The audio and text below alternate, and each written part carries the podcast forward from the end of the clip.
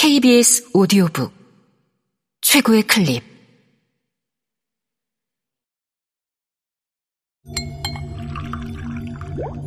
KBS 오디오북.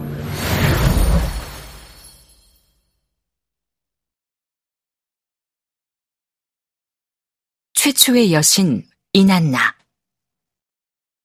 김산의 지음. 김성희 읽음 책을 펴내며 인간이 가장 오랫동안 들어온 러브스토리가 있다. 인간이 가장 오랫동안 즐겨온 축제가 있다. 인간이 가장 오랫동안 섬겨온 한 여신과 한 남신이 있다. 둘은 사랑했고, 둘은 죽었고, 둘은 부활했다.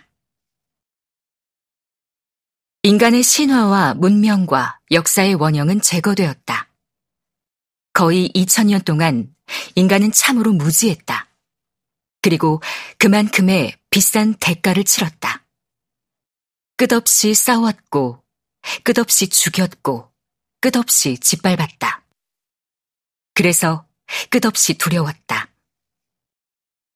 유럽 문명과 유일신의 어두운 그늘 아래서 영혼은 자유를 잃어 피폐해졌고 온 정신과 제정신은 몽땅 사라졌다. 인류 역사상 결코 없었던 불행이 로마 제국으로부터 시작되었다. 원형은 기적적으로 다시 살아났다. 아시아 서남의 수메르였다.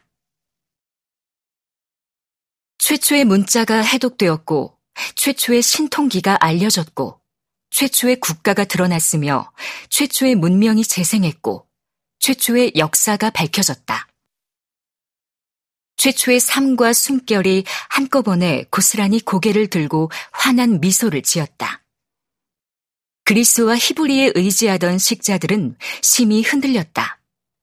대혼란이었다.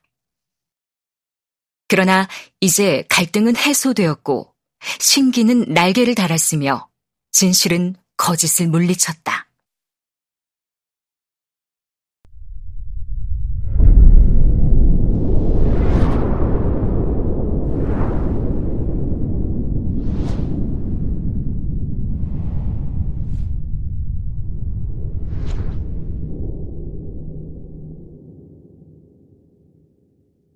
거룩한 여신이 있었다.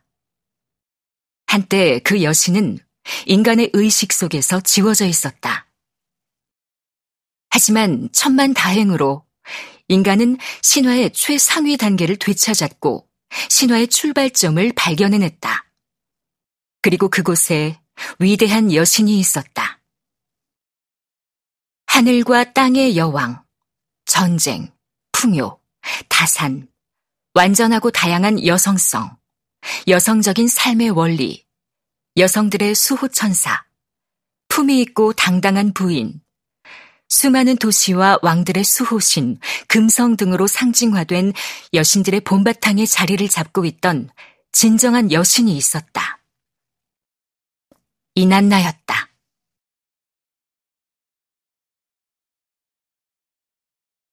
인간은 여신의 세계를 부정해왔고 여신의 존재감을 무시해왔다. 슬픈 일이었다. 더불어 여성은 가혹하게 취급당했고 비참하게 천대받았다. 잔인한 세월이었다. 신화는 퇴보일로에 있었다. 그렇지만 남신들보다 더 신령스러웠고 남신들보다 더 용감했으며 남신들보다 더 강력했던 이난나가 완벽하게 복원되었다. 이난나를 다시 품에 안으면서 신화는 역행을 멈추고 진화의 길로 접어들었다. 이난나는 신성한 권능을 갖고 있었고 삼라만상의 총체적인 질서를 잡고 있었으며 지혜의 정수를 누리고 있었다. 인간의 창조주의자 구세주인 엔키에게서 넘겨받은 권위와 권능이었고 식물이었다. 그랬음에도 여신은 하늘과 땅의 모든 기득권을 포기하고 저승으로 내려갔다. 더 큰 운명 결정권을 손에 쥐기 위해 현실의 권세와 욕망을 버리고 저승으로 내려갔다. 여신은 저승에서 죽었고 죽은 지 사흘 만에 부활했다. 그리고 가장 위대한 신이 되었다. 엔키의 진실한 아들이 있었다. 사랑스런 젊은이가 있었다. 목자 두무지였다. 그는 이난나의 남편이었지만 저승에서 살아 돌아온 그녀 대신 저승으로 잡혀가야만 했다. 그리고 매년 죽었고 매년 부활했다. 먼 옛날, 그러니까 약 6천년 전부터 메소포타미아 남부의 수메르 도시에서는 신성한 결합을 기리는 홀례의식이 있었다.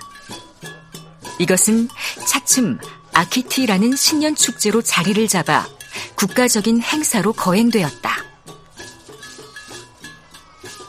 도시의 수호진을 모시는 신전 옆에는 우니르가 세워져 있었다. 성탑이었고 지구라트였다. 축제가 열렸고 수메르의 여사제와 왕은 지구라트 꼭대기에 신방을 차렸다. 여사제는 동정녀로 이난나의 대역이었고 왕은 두무지의 대역이었다. 두 신은 서로를 갈망했다. 그래서 사랑했고 결혼했다. 매년 열린 아키티 축제에서 둘은 죽음에서 부활하여 신랑과 신부로 다시 만났다. 홀례식이 성대하게 치러지면 사람들은 두 신의 운명에 따라 함께 웃고 함께 울었다.